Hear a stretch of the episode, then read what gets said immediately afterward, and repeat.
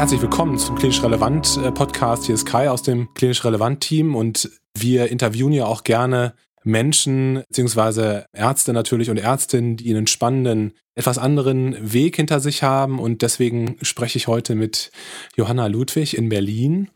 Und vielen Dank, Johanna, dass du dir Zeit genommen hast. Als allererstes wollte ich dich fragen, ja, hast du Lust, dich ganz kurz, was den Status Quo betrifft, vorzustellen, was du machst? Unbedingt. Vielen, vielen Dank für die nette Begrüßung, Kai. Mein Name ist, ist Johanna Ludwig. Ich bin fast fertige Unfallchirurgin und Orthopädin und arbeite im großen Krankenhaus in Berlin.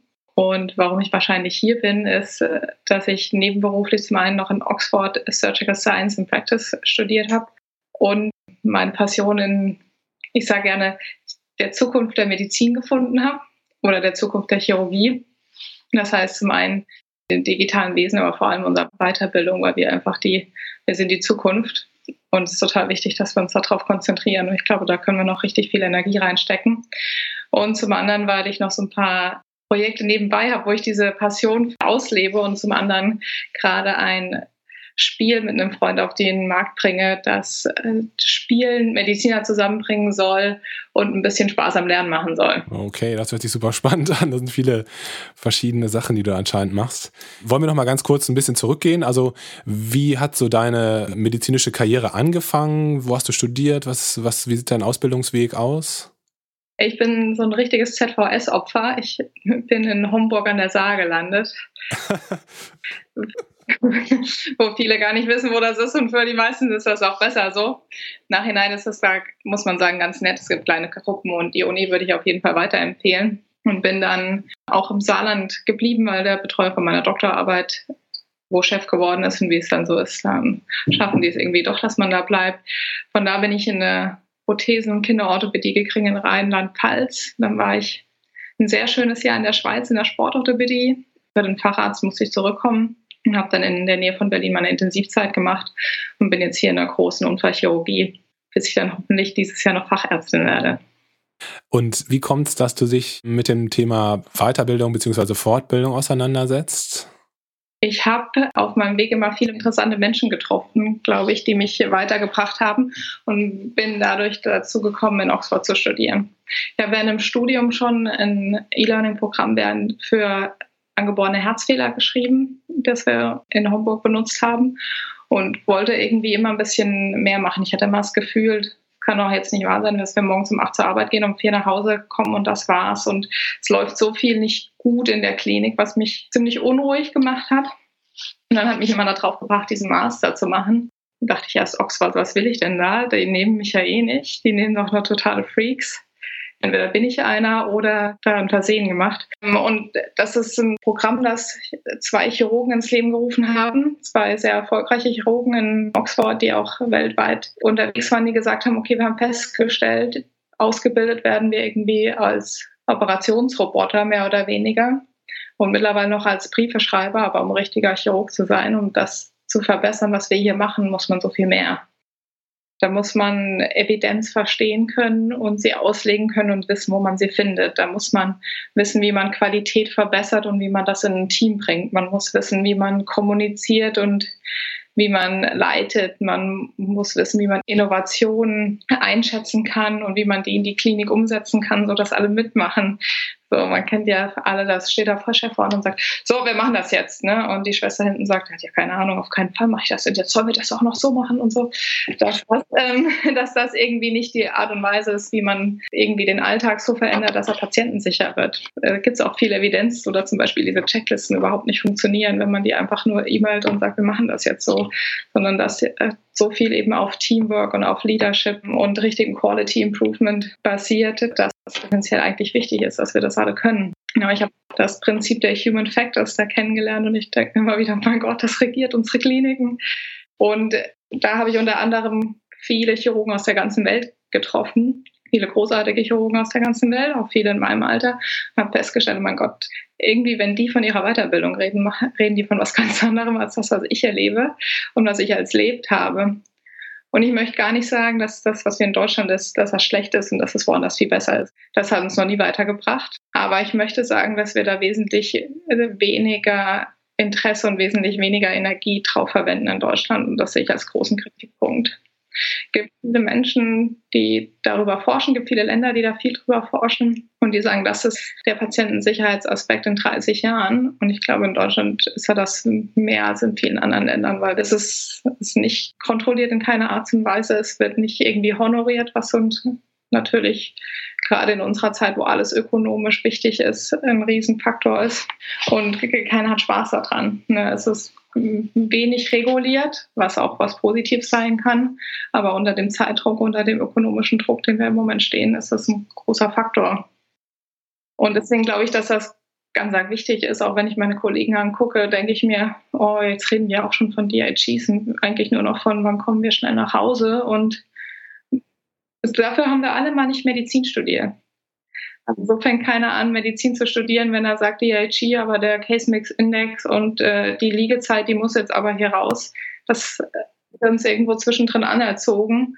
Und eigentlich haben wir so einen schönen Beruf und ich finde es so schade, dass viele von uns einfach nur noch K O sind und dass man genervt ist. Und wie sagt man so gerne, ich hasse Menschen. Das ist ja eigentlich auch so ein, so ein Ausdruck, den man eigentlich nicht kennt. Und ich glaube, da verlieren wir viel, weil unsere Weiterbildung besser sein könnte. Das heißt, ich verstehe dich richtig, dass du insbesondere kritisierst, dass die Fort- und Weiterbildung jetzt nicht unbedingt Bestandteil des normalen Arbeitsalltages ist, also so sehr an den Rand gedrängt wird, und dass du das Gefühl hast, dass so diese evidenzbasierte Medizin da nicht besonders viel Niederschlag findet, richtig? Ja, ich glaube, in vielen Sachen haben wir gar nicht die Evidenz, von der wir immer reden. Ich glaube, dass wir viele andere Sachen noch beigebracht kriegen müssen, die jetzt ein Weiterbilder gar nicht leisten kann, wie zum Beispiel Leadership, Quality Improvement. Wenn mich was aufregt, wie kann ich das denn verändern, dass das nachhaltig ist? Wir nehmen ja so krass viel hin in der Medizin, ne? Weil allein, wenn man sich so einen Arztbrief anguckt, guck mal, und da musst du dann hier noch jedes Mal Copy-Paste. Wie, wie, wie oft machen wir Copy-Paste am Tag? Das ist ja was, würde sich jeder ITler sagen, das machen wir noch nicht. Ne? Und wir nehmen so viel hin. Da musst du hier das dahin laufen, dann musst du das dreimal anmelden, aber noch viermal anrufen. Und so viele Sachen, wo man sagt, okay, das, das muss man doch verbessern können. Aber wenn man halt nicht an die Hand genommen wird oder nicht, nicht lernen, wie man das verbessern kann, dann ist das schwierig. Assistenten sind meistens sauer auf den Weiterbilder, gerade in der Chirurgie und andersrum. Ne? Wir sagen immer, der bildet uns nicht weiter und meinen damit vor allem den O P. Ähm, und der Weiterbildungsermächtigte sagte mal, die Assistenten sind so faul, früher waren wir ganz anders. Und ich glaube, dass das eigentlich ein viel weiteres Spektrum ist. Also ich mache da gerade meine Masterarbeit drüber und das Problem, dass Weiterbildungsermächtigte eigentlich so einen ökonomischen, so einen zeitlichen Druck haben, gar nicht dafür ausgebildet sind, uns weiterzubilden, muss man ja auch sagen. Also ein Lehrer kriegt ja auch eine Ausbildung, wie man das macht, und Erwachsenenbildung ist einfach auch was, was man lernen kann. Und dass Weiterbildungsassistenten aber auch nicht an die Hand gekriegt kriegen, schaut mal, das habt ihr das Recht, das einzufordern, und so und so können wir euch noch weiterbilden, abgesehen da vom Alltag in der Klinik, sodass das der Umfang, glaube ich, ein ganz anderer ist als auf dem, wo sich das aktuelle mal abspielt und den wir dabei sehen. Nimm uns doch mal mit in deine Projekte, die du gerade so ein bisschen angerissen hast. Du hast erzählt, dass du ein Spiel entwickelt hast. Um was geht's da und wie sieht das aus? Das ist eigentlich eine ganz schöne Geschichte. Ich stand in einem Zimmer und wollte gerade einer, einer türkischen Großfamilie erklären, was ein multiples Myelom ist. Da hatte die Mutter gerade die erste Diagnose davon gekriegt und ich habe versucht, das in irgendeiner Weise zu erklären, habe gemerkt, oh mein Gott, es läuft hier gerade in die ganz falsche Richtung. Ne? Ähm, es war natürlich so ein Tag, wo eh alles schon viel schief läuft und wir waren zwei zu wenig und das war ein Außenlieger auf einer anderen Station, weil unsere Station schon viel zu voll war. Und ich stand da und habe versucht, denen zu erklären, was denn das heißt. Ähm, und dass es irgendwie ein Krebs ist, aber nicht so ein schlimmer Krebs. Und je nachdem, man muss erstmal nochmal weiter abklären. Und das ist aber auch jetzt nicht so, dass wir sie morgen gleich verlegen. Also ich kam so an an die, meine Grenzen der Kommunikation, dachte mir, ich habe das Gefühl, ich versuche hier was zu erklären, einen Begriff, ohne ihn zu verwenden und drumherum zu reden. Und dann dachte ich mir, das ist eigentlich das perfekte Spiel. Irgendwas zu erklären, ohne gewisse Begriffe zu benutzen. Und ich habe einen Freund, mit dem ich studiert habe, und habe mit dem darüber geredet, weil ja eigentlich das Medizinstudium, also es, man heutzutage sagt, man, es ist mit das einsamste Studium, das wir haben, weil wir ja viel Zeit vor Büchern verbringen, viel Zeit auswendig lernen müssen, ähm, uns generell ziemlich viel Zeit in Anspruch braucht, obwohl Mediziner ziemlich sozial sind. Also was man so von den Juristen kennt, dass wir uns, dass sie sich die Bücher nicht klauen und so, das habe ich bei Medizinern noch nie erlebt, sondern wir sind eigentlich ziemlich soziale Menschen, die auch gerne mit Menschen zusammen sind. Ich glaube, sonst könnte man den Beruf auch nicht auswählen. Und dadurch haben wir so ein Spiel entwickelt, was beides irgendwie zulässt. Also es geht darum, man muss einen Begriff erklären, ohne fünf andere zu verwenden und muss danach immer noch einen nächsten Diagnoseschritt nennen und hat dazu Zeit, bis der E K G-Timer, der dabei ist. Das ist der digitale Aspekt. Ich arbeite auch viel in der digitalen Medizin, deswegen braucht es ein bisschen was Digitales. Von der Normofrequenz in die Tachykardie, in die Asystolie übergeht. Wir haben es schon mal getestet mit ähm, einer ganzen Gruppe von P Jler und die wollten nicht mehr aufhören, hatten richtig Spaß dabei und ich hoffe, dass viele andere Mediziner dabei auch Spaß haben und trotzdem das Gefühl haben, dass sie was lernen die, in der Zeit, die sie dann mit Freunden verbringen können. Super coole Idee. Ja, okay. Und äh, wo würde man das denn finden, das Spiel? Das erste Spiel ist tatsächlich als ähm, ganz analoges Kartenspiel gedacht, das man überall mit sich hintragen kann und nochmal so den Gesellschaftsabend aufleben lassen kann. Wir arbeiten aber auch schon an einer digitalen Variante, die ganz anders aussehen wird ähm, und hoffentlich Lernen wegbringen wird vom Schreibtisch und noch mit noch mehr Spaß verbinden. Das ist aber noch ein bisschen Zukunftsmusik. Also aktuell kann man ähm, Asystole noch nicht kaufen, so heißt das Spiel, sondern das ist ab September gedacht. Und wer sich aber schon vorher dafür interessiert oder nochmal daran erinnert werden möchte, darf sich gerne auf unserer Homepage bei asystolegame punkt de in den Newsletter eintragen, da informieren wir gerne. Super, okay, das werde ich auch in die Shownotes packen. Ich habe natürlich so ein bisschen recherchiert über dich und letztlich machst du auch äh, gerade so eine Umfrage, ist das richtig, was ich gelesen habe? Also an ärztliche Kollegen richtet sich diese Umfrage. Kannst du da nochmal was zu sagen? Genau, das ist meine Masterarbeit. Meine Masterarbeit versucht die Frage zu beantworten, äh, Qualität der Weiterbildung in Deutschland. Gibt es da eine dringende Notwendigkeit für Verbesserung? Oh, ich habe gerade versucht, den englischen Titel zu übersetzen, so hört sich das auf Deutsch an. Und ich habe das vorhin schon mal ein bisschen angefangen. Ich habe mich viel mit Change Management beschäftigt, weil das das ja irgendwie ist. Und wir waren mal richtig gut in der Weiterbildung. Vor hundert Jahren hat Hopkins, also bevor er die Uni da gegründet hat, war er in Deutschland und hat sich angeguckt, wie wir das machen. Da waren wir echt World Leader da drin. Leider haben sich alle anderen weitergebildet und wir sind noch so ein bisschen da stecken geblieben. Diese Umfrage ist ein Teil meiner Masterarbeit. Also zum einen mache ich da mit dem Process Mapping und habe wichtige Personen in der Weiterbildung interviewt äh, als qualitative Forschungsansatz, um zu sehen, wo sind denn die Knackpunkte und was sind denn die Aspekte, die man mit einem normalen Fragebogen, wie der ja auch manchmal gemacht wird von Ärztekammern, nicht erhoben wird. Da habe ich auch Weiterbildungsassistenten bis hoch zur Bundesärztekammer befragt. Das ist der erste Teil. Der zweite Teil ist, wie sieht denn unsere Weiterbildung wirklich aus? Wie viel Zeit verwenden wir denn im O P? Wie viel Zeit verwenden wir mit Bürokratie?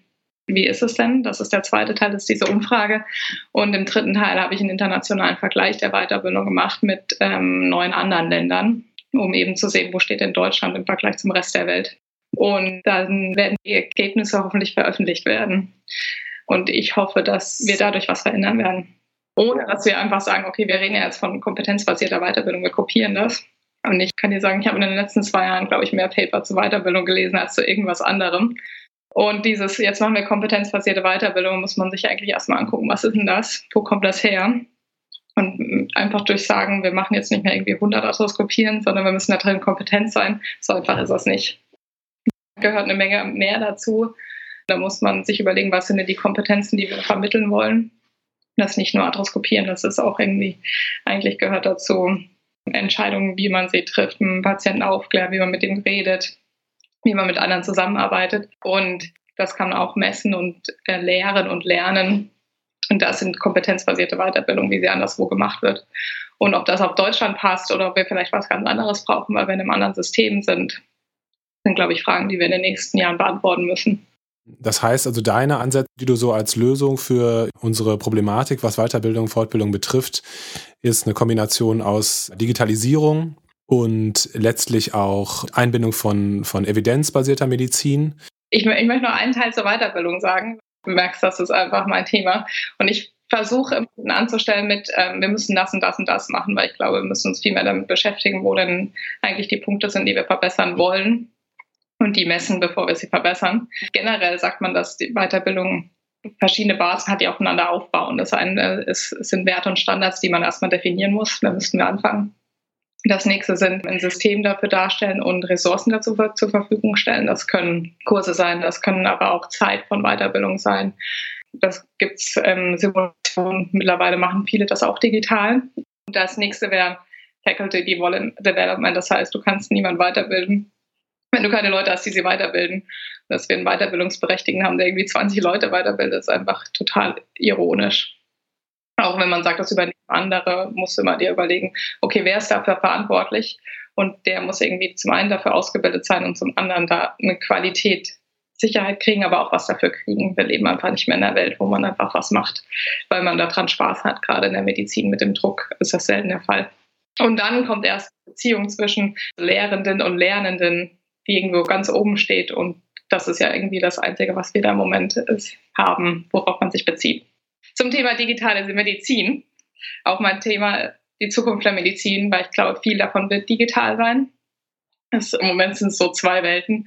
Man hat das Krankenhaus und die Welt draußen. Und wenn irgendwie, wenn mein iPhone abstürzen würde, würde ich es gegen die Wand schmeißen und sagen, was kann ja wohl nicht wahr sein, dann bin ich ja fast nicht mehr lebensfähig. Man lebt damit, dass irgendwie das I T-System, das KISS irgendwie zweitausend Mal hochfahren muss, dass ich in drei verschiedenen Programmen arbeite, dass ich Sachen viermal anmelde, dass es dann irgendwie doch nicht passiert, dass ich immer noch in der Excel-Tabelle alles runterschreibe und das mit Papier dann verbessere, um es dann wieder in die Excel-Tabelle. Digitalität im Alltag ist total, ich, wenn ich mein iPhone in die Hand nehme und mir sage, oder das Samsung oder was weiß ich, Smartphone, oh, ich möchte das Bild mal verschicken, dann swipe ich ja einmal nach rechts und ich denke, oh, guck mal, hat sich schon jemand Gedanken drüber gemacht, das wollen wohl Leute manchmal machen, jetzt kann ich das einfach weiterleiten. Und wenn es so ein System gäbe für ein Krankenhaus zum Beispiel, würden wir, glaube ich, die Hälfte der Arbeit verlieren. Wenn ich auf einmal in einem Zimmer stehen würde und sagen, okay, KISS, Abdominalbefund, der ist so, und das würde es auf einmal reinschreiben. Und um das mal weiter zu spinnen, hätten wir so viel mehr Zeit für wieder für den Patienten. Und im Moment ist es so, es gibt einen schönen Artikel, der heißt Why Doctors Hate Their Computers. Und das stimmt, wir, wir hassen ihn halt wirklich, weil ich viel mehr auf den Bildschirm gucke als auf den Patienten. Weil der Bildschirm irgendwie nicht mehr dazu da ist, um mir mein Leben zu erleichtern, sondern macht das schwieriger. Und wenn man das richtig gut einsetzt, könnten wir, glaube ich, viel bessere Medizin machen. Könnten wir viel mehr Daten sammeln, auch auf eine sichere Art und Weise. Und ich würde nicht mehr Fragebogen verschicken, um irgendwie eine Studie auszuwerten, sondern das könnte A I für mich. Und wir könnten, glaube ich, wesentlich bessere Medizin machen. Uns auch besser mit unseren Patienten vernetzen. Ähm, die hätten wahrscheinlich einen besseren ähm, Zugang zu uns. Und ich würde nicht mehr Befunde hinterher telefonieren die Hälfte der Zeit, um dann einen Fax zu kriegen, um sie dann wieder abzutippen in unser KISS. Deswegen ist das, glaube ich, ein ganz wichtiger Punkt. Und jetzt gibt es ja gerade digitale Medizin, unser Versorgungsgesetz. Das ist spannend, in der digitalen Medizin, in den Startups ist das überall, wird das total gehypt und alle freuen sich. Wenn man sich in, im Klinikalltag umguckt, wissen so fünfzig Prozent der Ärzte, dass es dieses Gesetz gibt. Das ähm, spiegelt nochmal schön diese zwei Welten da. Ähm, und das ist, äh, glaube ich, auch eine riesengroße Chance. Jetzt ist leider, dass in vielen Startups eben B W Ler und Startup-Leute arbeiten, die das super machen und die großen anderen Ansatz irgendwie da mal reinbringen als unser medizinisches Tunneldenken, die aber auch mit dieser Evidenz meistens nicht so viel anfangen können. Also ich habe da schon interessante Diskussionen geführt und Hashtag No Digital Exceptionism heißt das, ähm, sagen wir halt, wenn wir sagen, digitale Medizin ist digitale Medizin, das heißt, sie ist Medizin und sie wird einen Effekt haben und sie gilt als medizinisches Produkt, dann dürfen wir keine Ausnahmen machen und müssen genauso die Evidenz dafür darstellen.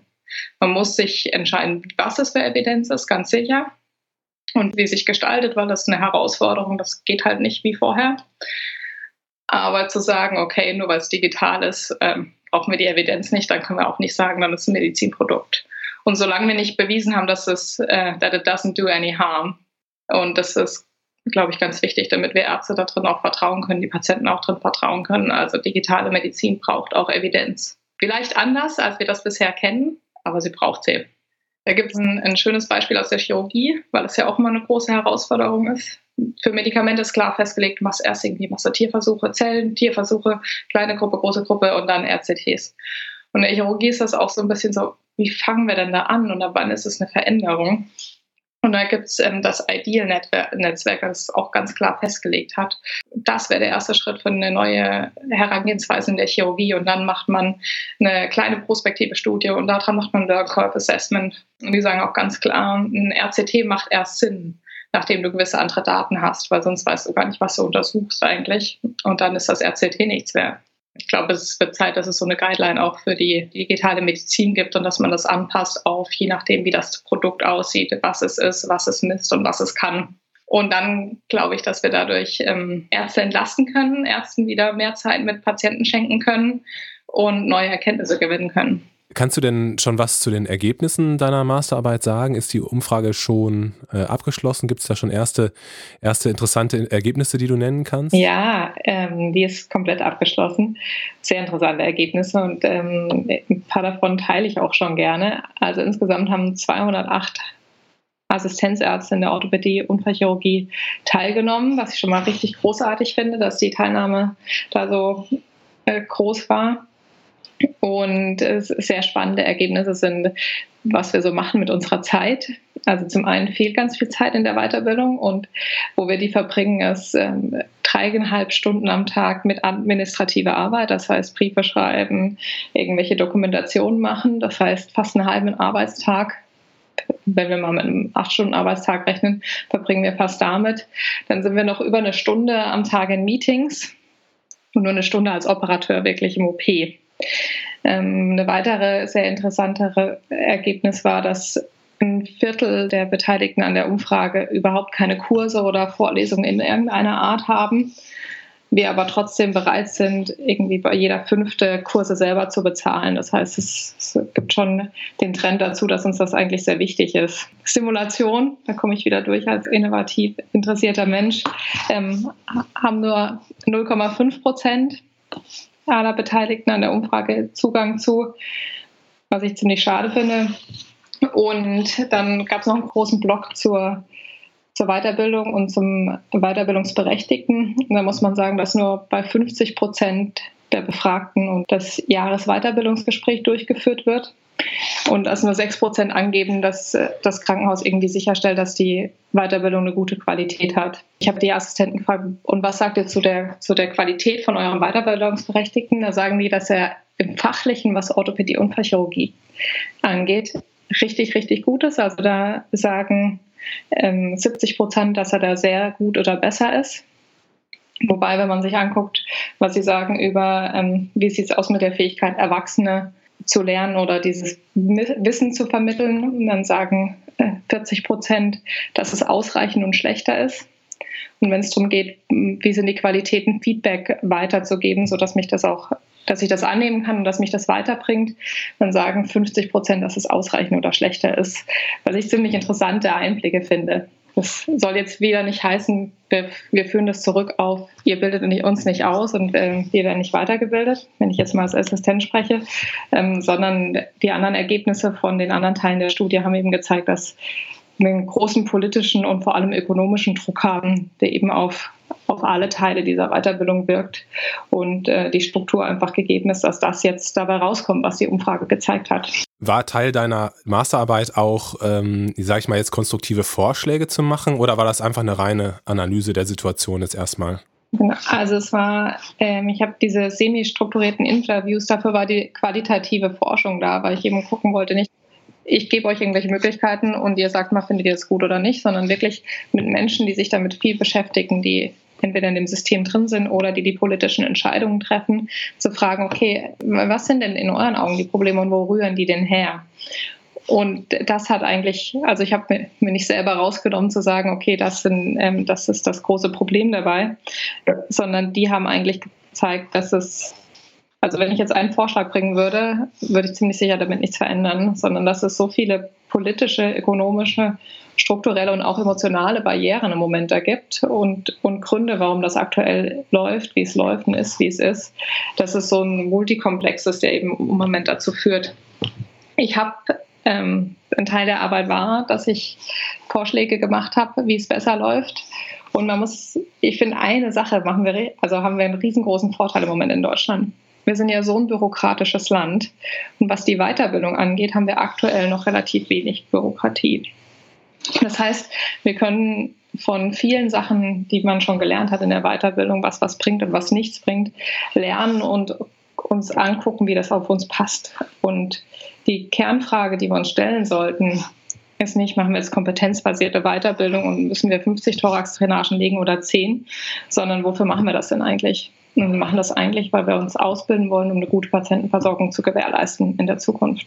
Das ist der Grund, warum wir das alles machen. Und dann müssen wir uns fragen, was braucht es denn, damit wir das gewährleisten können?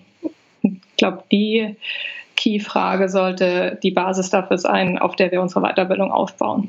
Wo könnte man die Ergebnisse deiner Arbeit sehen? Also ist das möglich oder bleibt das verborgen? Ja, hoffentlich nicht. Ich werde die veröffentlichen. Das dauert natürlich immer eine Weile. Wer sich dafür interessiert, darf sich ganz gerne bei mir melden und mir eine E-Mail schreiben an mail at johannaludwig punkt com. Man hört einfach, wie du brennst für dieses Thema oder für diese Themen. Also ich könnte dir stundenlang zuhören, super. Also, aber es ging ja darum, einfach mal einen Eindruck zu bekommen von dir und von deiner Arbeit. Deswegen vielen Dank schon mal für deine ganzen Ausführungen. Wie kann man mit dir in Kontakt kommen oder wenn man sich interessiert für deine Arbeit, wo kann man was von dir finden? Hast du da einen Tipp? Also ich bin ganz äh, Mediziner untypisch auf LinkedIn. Ja. Da kann man mich finden. Mich jederzeit auch kontaktieren. Cool, super. Also vielen, vielen Dank. Du bist eine sehr spannende und äh, tolle Gesprächspartnerin gewesen. Danke, total gerne. Vielen Dank fürs Zuhören. Vielen Dank, dass du heute wieder unser Gast auf Klinisch Relevant gewesen bist. Wir hoffen, dass dir das Interview ein bisschen zum Nachdenken angeregt hat. Wenn dir das Interview gefallen hat, dann teile es doch gerne mit deinen Kolleginnen und Kollegen. Ansonsten kannst du uns auch gerne eine positive Bewertung bei Apple Podcasts hinterlassen. Und schau doch gerne bei Social Media, äh, auf Facebook, auf LinkedIn und auf Instagram äh, bei uns vorbei. Zudem findest du unsere Interviews auch alle auf YouTube. Wir hoffen, dass du bald wieder bei uns reinhörst. Bis zum nächsten Mal. Mach's gut. Ciao.